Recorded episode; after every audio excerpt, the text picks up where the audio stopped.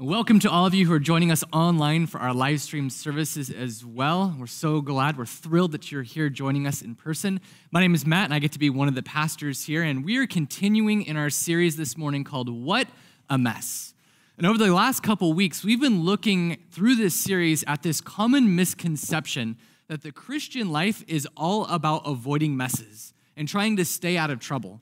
But if we've learned anything from this past year, it's that sometimes the messes that we find ourselves in and the messy people that we meet along the way, well, they present our greatest opportunity to get to know God, to get to experience God and grow in our faith. And we can turn our messes into messages about Jesus Christ and who he is and what he's doing in our lives, regardless of how hard it might be. You know, like most of you, I am tired about talking in regards to this whole pandemic, the coronavirus. I'm tired of seeing it in the news. I'm tired of reading it in the paper, looking at it on social media, seeing it infiltrate my favorite TV shows and series. I'm just ready to move past it all and get on to this new normal form of life that we've all been talking about. But I also know how difficult that is to do because this pandemic is unlike anything most of us have ever seen. In fact, in my lifetime, this pandemic, the coronavirus, is the greatest, the single greatest disaster pandemic that I have been able to experience. And I say it because over a million people worldwide, over 460,000 people alone in the United States have died as a result of the coronavirus. And it's difficult to reconcile with that. It's difficult to really understand that. And so I started thinking, man, is this just some kind of fluke in our history? Is this some kind of one off thing or is there some pattern? How do we understand this? How do we really process the grief that we're dealing with right now? And as I started to search online and looking through history, it seems that almost every couple generations, people go through some severe disaster. Whether it be a natural disaster, an epidemic, a pandemic, just every couple generations, the people are inflicted by something great that really affects them. And we even see it in biblical times. And over 2,000 years ago in Asia Minor, there was this virus, this disease that spread through the land of Hierapolis, Laodicea, Colossae, and beyond. And it killed thousands of people. And during that time, the government officials, they sought to understand what really was going on and why this plague was devastating their land. So they got a group of people together and they called them the delegation. And they said, Hey, we're going to send you to the temple of Apollo, who was the god that they served during this time. So we're going to make you travel up just north of Ephesus to go to the temple of Apollo and ask on our behalf why we're suffering, why we're dying, why we're dealing with these diseases and these viruses that are killing off our people in the land. And so the delegation went and they got to the temple and they started asking these questions, and the response from Apollo was very clear to them. It was this wicked, wayward displeasure of foreign gods and evil spirits running through the world that was causing these deaths. Pretty much, Apollo said, There are dark spirits in the world who are inflicting this pain and these viruses upon you. And the only way that you're ever gonna see some kind of healing, that you're ever gonna escape it, is to commit a whole ton of various sacrifices to these spirits and to these false gods. Now, 2,000 years later, we know that's not the answer. Well, at least I hope you know that's not the answer to this pandemic. We don't go around committing sacrifices in hopes that it's going to stop this virus from spreading. We know that viruses aren't caused by evil spirits, they're caused by disease, by the frailty of human body. But it does bring up a very interesting question and observation. You know, the Bible more often than not describes Satan as the destroyer of souls someone who is out to destroy us. And as the destroyer of souls, he can use any means necessary as an instrument of his destruction to inflict the most amount of pain on us. Does that mean that he can use pandemics, epidemics, natural disasters? Yeah, I think it does. And when we really start to understand that and wrestle with that, it leaves us a little bit triggered on the inside. Now, that word triggered is a very triggering word for a lot of people. It's a very controversial word because it elicits a whole ton of different emotions when we hear this word. And that's why we've chosen to name this message this morning Triggered, because that's what it's all about. You know, triggered in a mental health capacity, it means something that affects your emotional state by causing great distress. It has the ability to affect your ability to be in the present, to be in the here and the now. And it can influence your behavior, it can influence your decisions. And if we look back at this past year at everything that we have gone through, we can see the fingerprints of Satan's triggers in our lives. Things that are causing great emotional distress as a result of the pandemic. For example, maybe you got furloughed. Maybe your workplace shut down and they made you work from home. Maybe you lost your job and you went home and you found that the more time you spent at home, the more you began to argue with your significant other. The more you argued with your spouse, and there was this rift that started to develop in your relationship.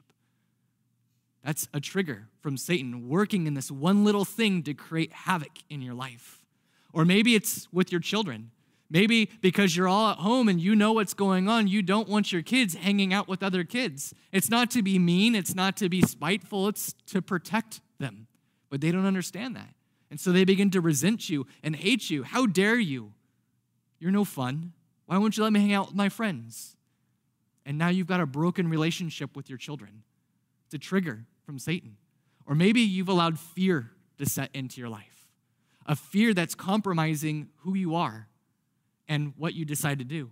Fear over finances. Man, if I lose my job, how am I going to be able to pay the bills? Fear over health. Am I going to get sick and I'm going to, you know, kind of hermit myself into my room and protect myself instead of going out and doing what God has called me to do?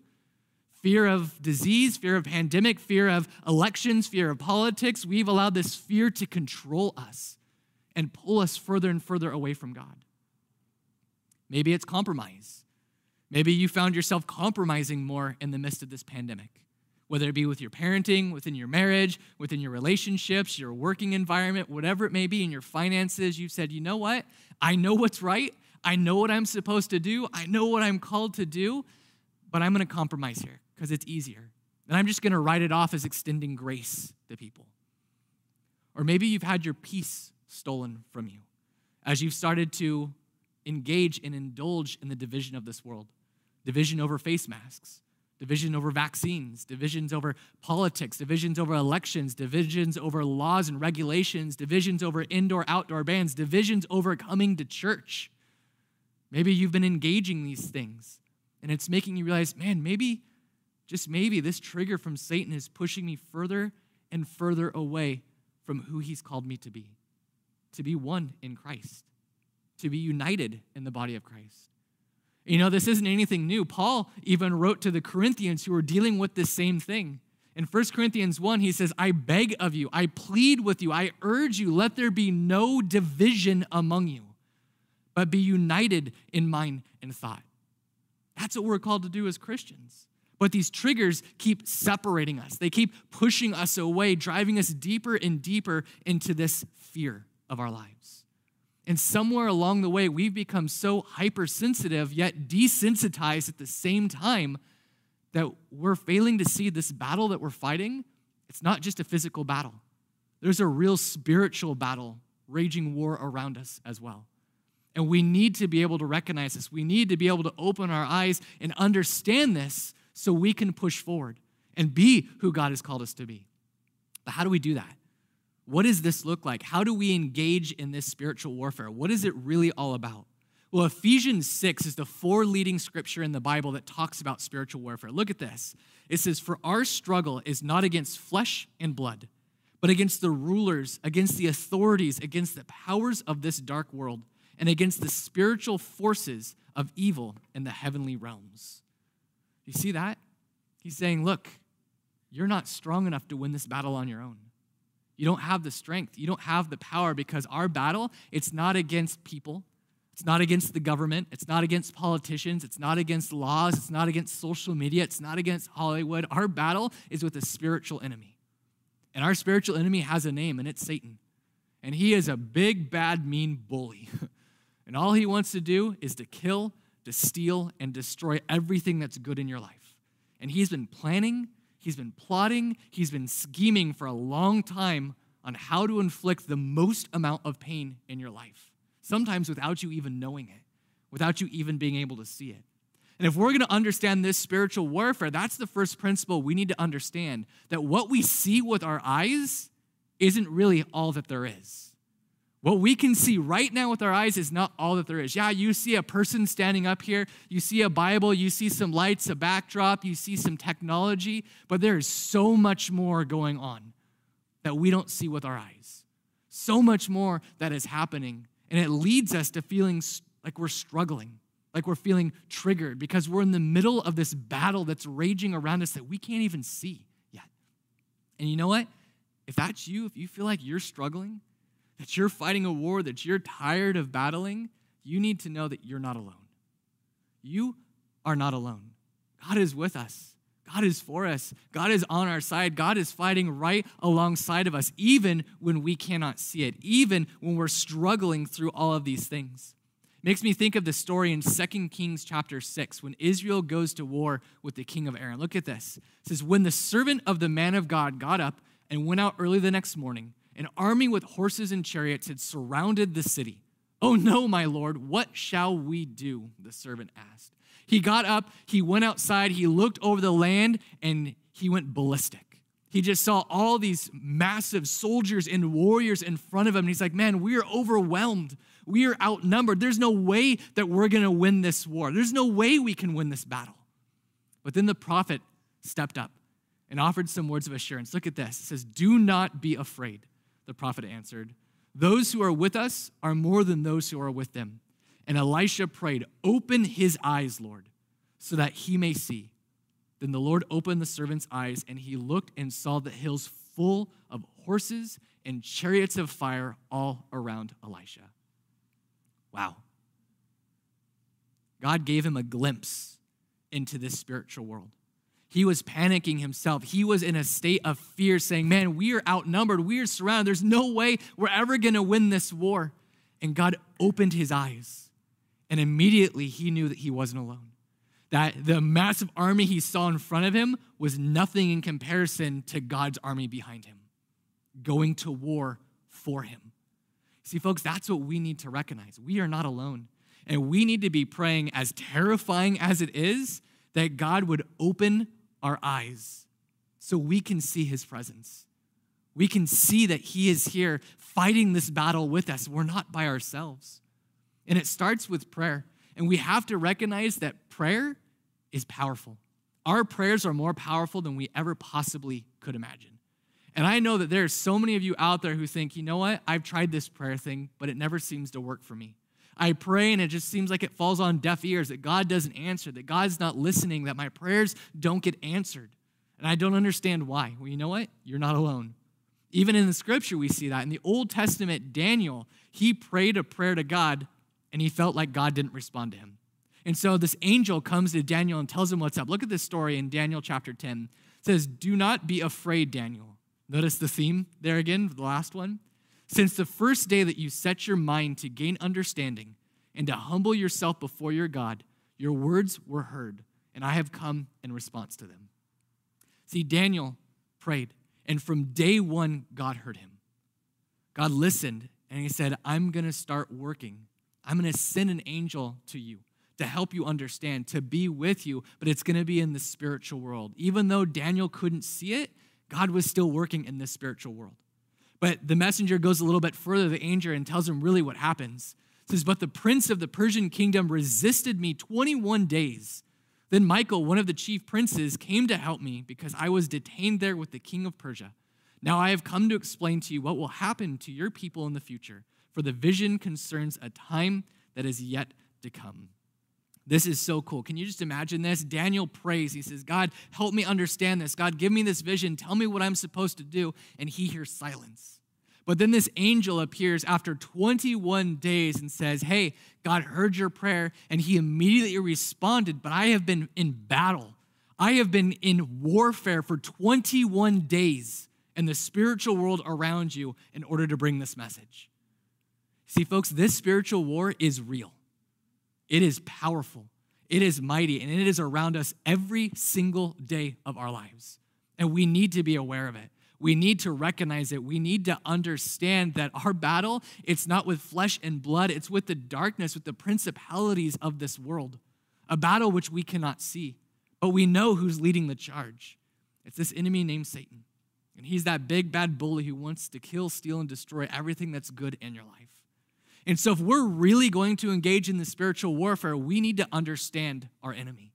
We need to understand what his tactics are, what he's trying to do. So let's take a look real quick this morning at four things that Satan wants to do in our lives. The first is this Satan wants to blind you, he wants to blind unbelievers, he wants to blind their minds.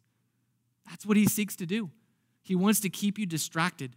He wants to keep leading you astray. He wants you to not focus on the truth, the word of God. And for some of you right now, maybe you are having the hardest time paying attention to this message. You're sitting here thinking, wow, that's great, you know, but oh, we're talking about Satan. I got other things to think about. Oh, man, it's Valentine's Day. I haven't gotten a gift from my significant other. There's some of you who, when I said it, went, oh, right? It's like, oh man, it is Valentine's Day. Man, I haven't gotten anything. How can I sneak away to get something for my significant other? Hey, you know what? There's a guest central table outside. Coffee, Jesus, I can get a free tumbler cup for them. Hey, you know, it works. It's right, right? Plug in for uh, the guest central table there. But, uh, you know, it's your, your mind is start rambling. Your mind is wandering. Even though the truth is being spoken to you this morning, that God is working in your life, Satan is trying to blind your mind. He's trying to lead you astray because he knows when you hear the truth, the truth has the power to change you, has the power to make a real big difference that can set you free. But he doesn't want that. So he's going to do whatever it takes to blind you. Look at this in 2 Corinthians 4. It says, The God of this age has blinded the minds of unbelievers so that they cannot see the light of the gospel that displays the glory of Christ, who is the image of God. See, he wants to blind you. He wants to keep you captive. He wants to keep you distracted. And we've all seen this played out in our lives, even in the midst of this pandemic. You know, you've had a really rough day and you're like, I really need to spend some time with God. So you go and you sit down and you open your Bible and you start to read, and it seems like everything just happens all at once. The dog starts barking because it wants to go out. The kids start crying. The buzzer on the dryer goes off saying you've got to fold the laundry. The dishwasher finishes. Your spouse comes home and you start arguing because the chores weren't done. It's just one thing after another, after another, after another that keeps pulling you away from God's word, that keeps you distracted, that keeps blinding you because that's what Satan wants to do. He wants to do whatever it takes to prevent you from reading the word of God, from engaging in scripture. And why does he do that? Well, that's the second thing that we need to know about Satan is that Satan loves to steal God's word from you. Satan loves to steal God's word from you. That's what he wants to do. He wants to keep robbing you of this. He wants to keep pulling it from you. And I'm willing to gauge that there are probably a lot of people in this room who, at some point in our lives, we've had some kind of revelation or spiritual conviction over something we've learned about God or something in His Word that we heard and we understood and we, we kind of took it inside like, man, maybe there is something to this God. Maybe there is something to this prayer thing. Maybe there is something to being in a group with other believers. And you start to get encouraged and convicted by it. And you're like, man, this is really great. I, I want to know more about this. And then you drive home and you get in the house and you sit down. It's like, all right, let me start this. And what happens? It's gone. Doesn't even exist anymore. And you're like, man, what was that thing that I just heard at church? What was that thing that I heard in my life group? What is that thing I heard in that podcast or I read in that devotional? Man, where did it go? Why is it gone? Well, Jesus tells us where it went in Matthew 13. Look at this. It says, When anyone hears the message about the kingdom and does not understand it, the evil one comes and snatches away what was sown in their heart. See, this is what Satan wants to do. He knows that that truth, that phrase, that conviction has the power to grow into something amazing. And so he wants to come and steal it away before it has the chance to take root in your life, before it has the chance to grow into something truly amazing and truly beautiful. That's what his goal is. That's what he's seeking to do. And that's what he's out to get. He wants to blind us so he can steal God's word from us. And why does he do that? How does he do that? Well, that's the third thing that we know about Satan, and it's this Satan loves to set traps to ensnare us. Satan loves to trap us. He wants to keep you in this lifestyle of sin. Whatever it takes, he wants to keep you stuck in this lifestyle of sin. And I'm going to explain it this way to hopefully help us understand. In my house, we have two cats, right? Now, these two cats, it seems like whenever it's time to put Oliver, my son, to bed, they love to run into his room and dart underneath his crib. It's like they just know that it's bedtime. And now that doesn't sound like a big problem, but the issue is, is that once they're in the room under the crib, they'll start fighting, or eventually they'll start meowing, making noise, or they'll come and start banging on the door to be let back out again. And it wakes Oliver up, and we have to start this process all over again. And no matter how much Tiffany, my wife, and I, we go in the room, we call them, we beg of them, we pray for them, we crawl underneath the crib and try to grab them and pull them out, all we end up with is just scratches and hissing, and cats are so much fun. It never works. But luckily for us, there's this amazing invention called the cat treat. And the cat treat is a glorious thing, but the problem is one of our cats, the, the, light, the nicest way that I can put it, is severely inflated and probably shouldn't have cat treats. um, and so it's this dilemma for us. And do we use the cat treats to get the cats out, but then we're having to do it every single night, which is just continually blowing up this cat with uh, different things as best as I can say. And it's just not a good situation. But luckily for us, cat treats and the bags they're in sound a lot like Ziploc bags. So all we have to do is go in the kitchen, grab a Ziploc bag, and shake it, and the cats come running out. And we can close the door and trap them out of the bedroom. And the reason why I tell you this story is because it relates so much to our trapping with Satan. There is an enemy who's setting traps, and we're the one that he's trying to trap. And guess what? He's gonna dangle something that seems like something that seems significant, something that we want in front of our eyes to lure us out. And then once we get there, it's just emptiness. There's nothing behind it. It's false promises. That's what he wants to do. He wants to keep us caught in this lifestyle of sin by dangling these little tidbits, these little incentives in front of us. And maybe you have experienced this during this pandemic. Maybe you've been saying, man, you know what? I am just the partier. Like, I am the life of the party. I know all of you, you guys are just such partiers out there, right? I am just such a big partier, and I really have been trying for years to get out of the party scene, to escape from it. But thank the Lord that COVID happened because all of the bars, the clubs, all of it shut down. And I was forced to be at home with my family. I mean, I get to be at home with my family, right? I get to be at home with my family. I get to engage and do things. And you know what? I realize that I don't need this club scene, this nightlife. I don't need all of these popular things anymore. But all of a sudden, things get lifted.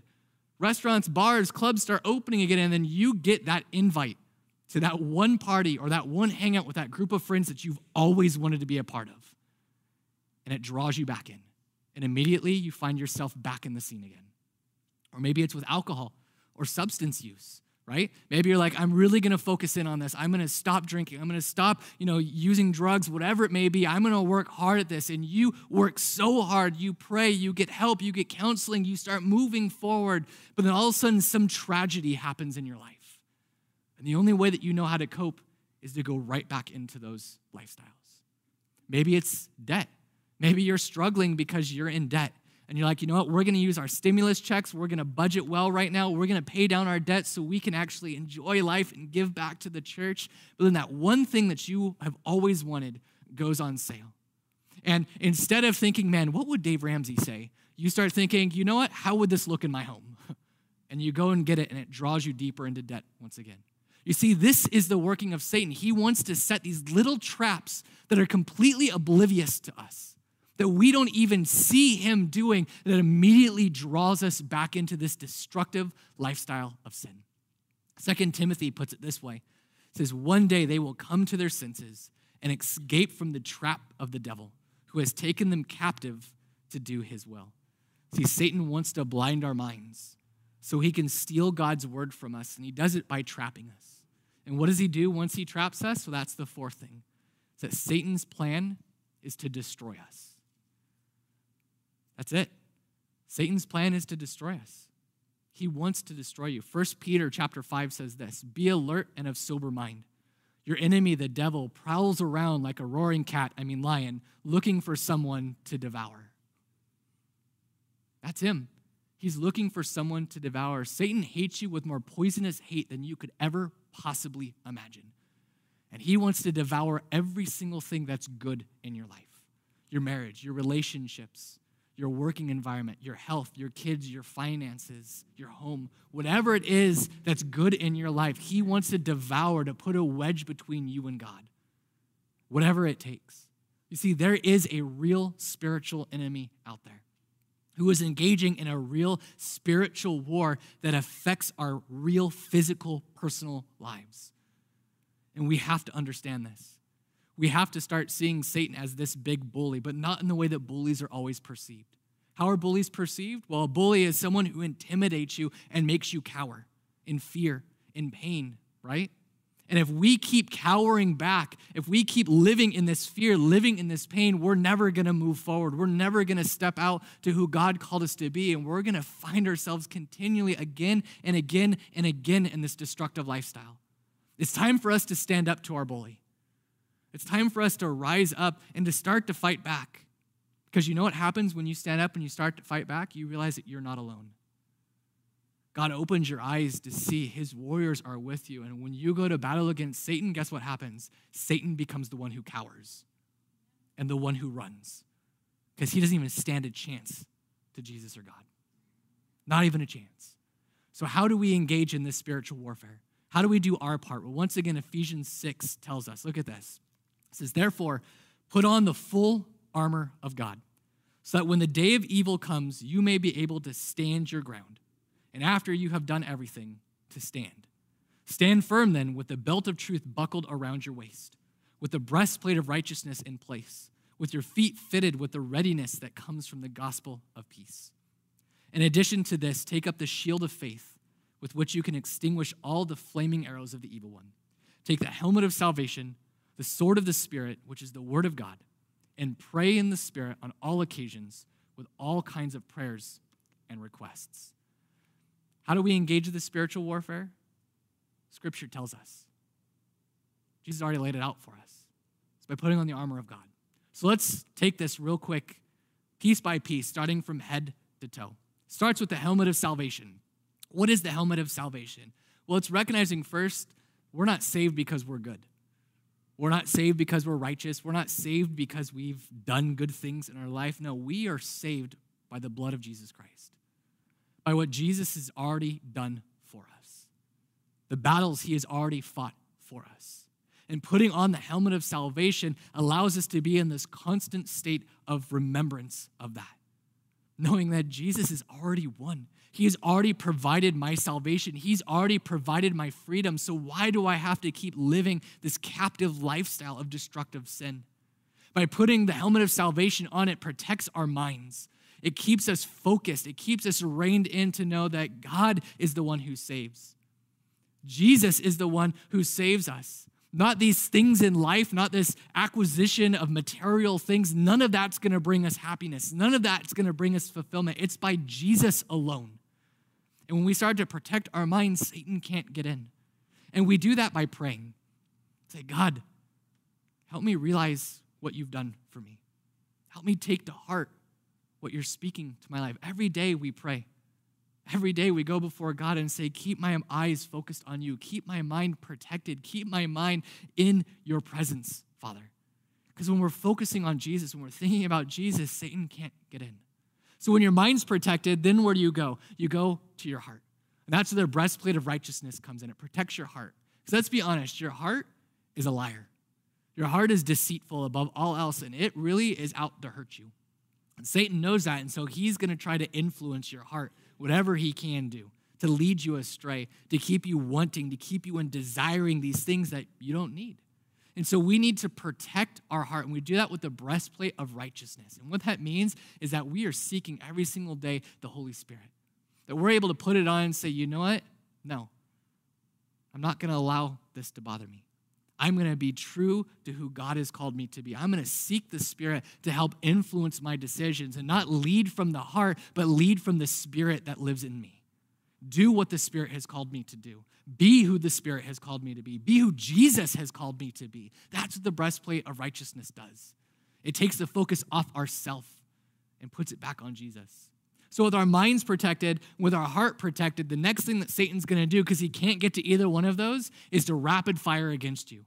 And he's gonna start hurling all these flaming, fiery darts of negativity and insults at you. That's why we pick up our shield of faith to protect us. See, Satan's goal, when he can't get to your mind, when he can't get to your heart, is to make you start to doubt yourself. You're not good. You're never gonna be good. You're not gonna amount to anything. You're worthless. Who would ever want you? You're not essential. You mean nothing. Nobody loves you. By picking up your shield of faith, it's when you're able to say, Not today, Satan. I'm going to be who God has called me to be. I'm going to remember who Jesus says that I am. I am loved.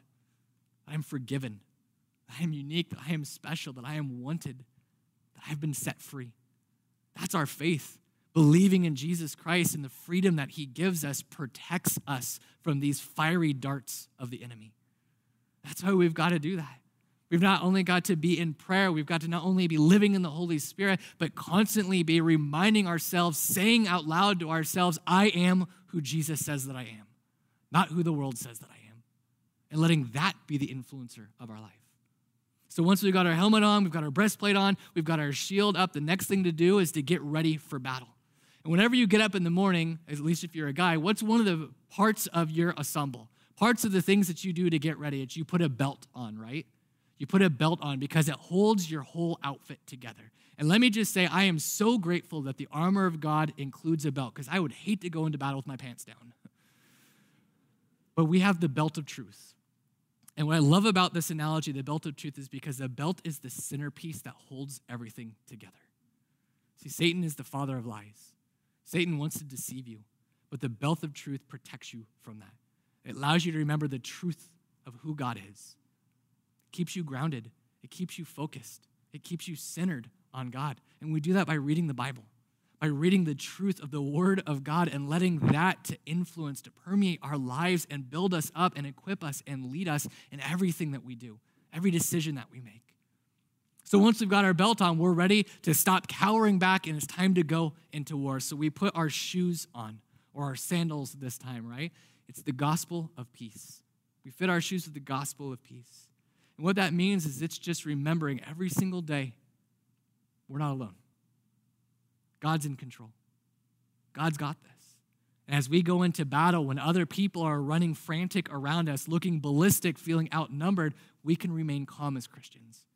And when people look at us and say, How are you so calm in the midst of everything that's going on? People are dying. There's horrible things going on in the world. We can say, It's because I have the peace of Jesus Christ. And that's all that I need. Because that's what means the most in my life. That's what is the most in my life. So now we've got this. Jesus isn't going to let us go into war empty handed. He gives us the ultimate weapon, which is the sword of the Spirit. That's the word of God, sharper than any two edged sword that exists. Nothing can stand against this sword. And that is the word of God. That is scripture, a free resource that he has given to you and to me to go to war against the enemy. Satan, you're telling me lies. I don't have to live in this destructive lifestyle of sin. I don't have to do these things because this tells me what to do. This is what guides me. This is what leads me. This is what's going to see me through. This is the most important thing in my life. It's the sword of the Spirit. So our front side's pretty well covered, but what about the back side? Are we vulnerable on the back? Well, that's how Ephesians closes. And the answer is no. We have the prayer of other believers that covers over us and guards our back. We watch out for one another as Christians. We pray for one another as Christians. We hold each other accountable we talk with one another. We get invested in life groups, in small groups, in prayer circles, and all these things where we build a community with other believers and we start to work together. And that's why life groups are so important. That's why we get involved in these things because it's this group of accountability, a group that helps you process it, a group that's got your back when you go to war. If you're not plugged into life group, you need to get into one because it's so fundamental that you not be exposed. So, what does this mean for us as we close? We've got the armor of God on. Why do we go to fight? What do we do all this from? How should we be fighting? Well, it's a very simple principle, and it's this when we go to war, we don't fight for victory. I know that sounds so contrary to everything that the world tells us. What our history tells us, we always fight for victory, right? But as Christians, we don't fight for victory. You know why? It's because we're already fighting from a place of victory, because Jesus has already won. Jesus has already won the battle.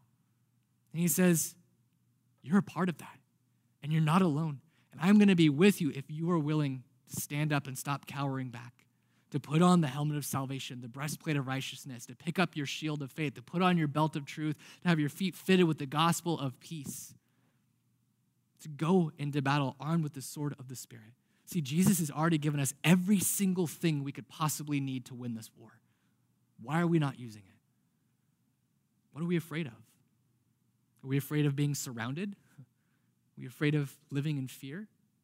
Well, if that's you, let me tell you the truth. when it looks like we are surrounded by an, an enemy that outnumbers us, we're surrounded by a greater one who's already won the battle.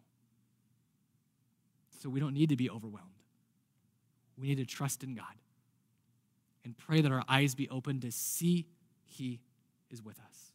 Let's pray. Father, we are so grateful that you don't make us go into this war all by ourselves.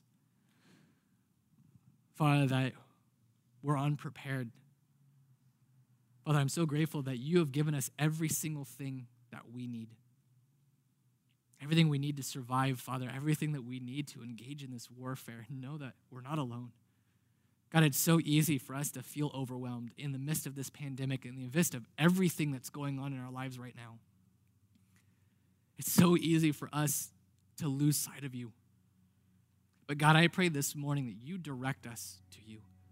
That when the world looks like such a mess around us, when our lives look like such a mess, Father, you turn that into something great.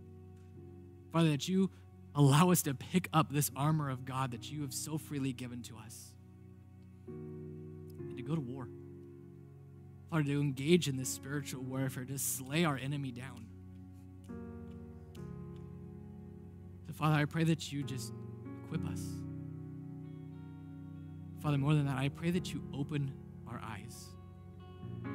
As terrifying as that may be, as scary as that sounds, Father, I pray that you open our eyes to see the reality of this spiritual world. Father, to see that you're at work, to be reassured that you haven't left us. Let us see the power of our prayers know that greater are you in us than anything of this world, Father. That you've already given us victory over this battle. When it seems like we're surrounded, Father, we are surrounded not by our enemies, but that we are surrounded by you. We love this.